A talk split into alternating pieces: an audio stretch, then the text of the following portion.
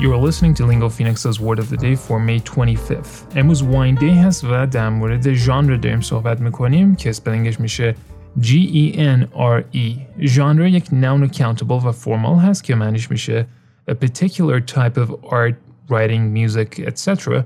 which has certain features that all examples of this type share.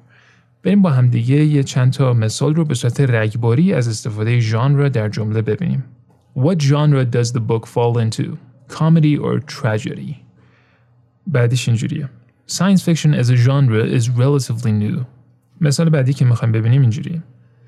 Younger audiences are becoming increasingly interested in bands of this musical grab bag genre, and not only as a retro fad.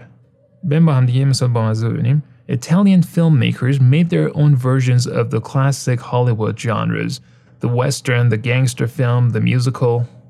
مثال آخرم که میخوایم ببینیم از New York Review of Books هست. In genre fiction, there is an implied contract between writer and reader that justice of all kind will be exacted. Good may not always triumph over evil, but the distinction between the two must be honored. با پادکست Word of the Day من محمد گلپایگانی هستم از Lingo Phoenix. Join our Telegram channel at Lingo Phoenix to make sure you never miss an episode of Lingo Phoenix's Word of the Day.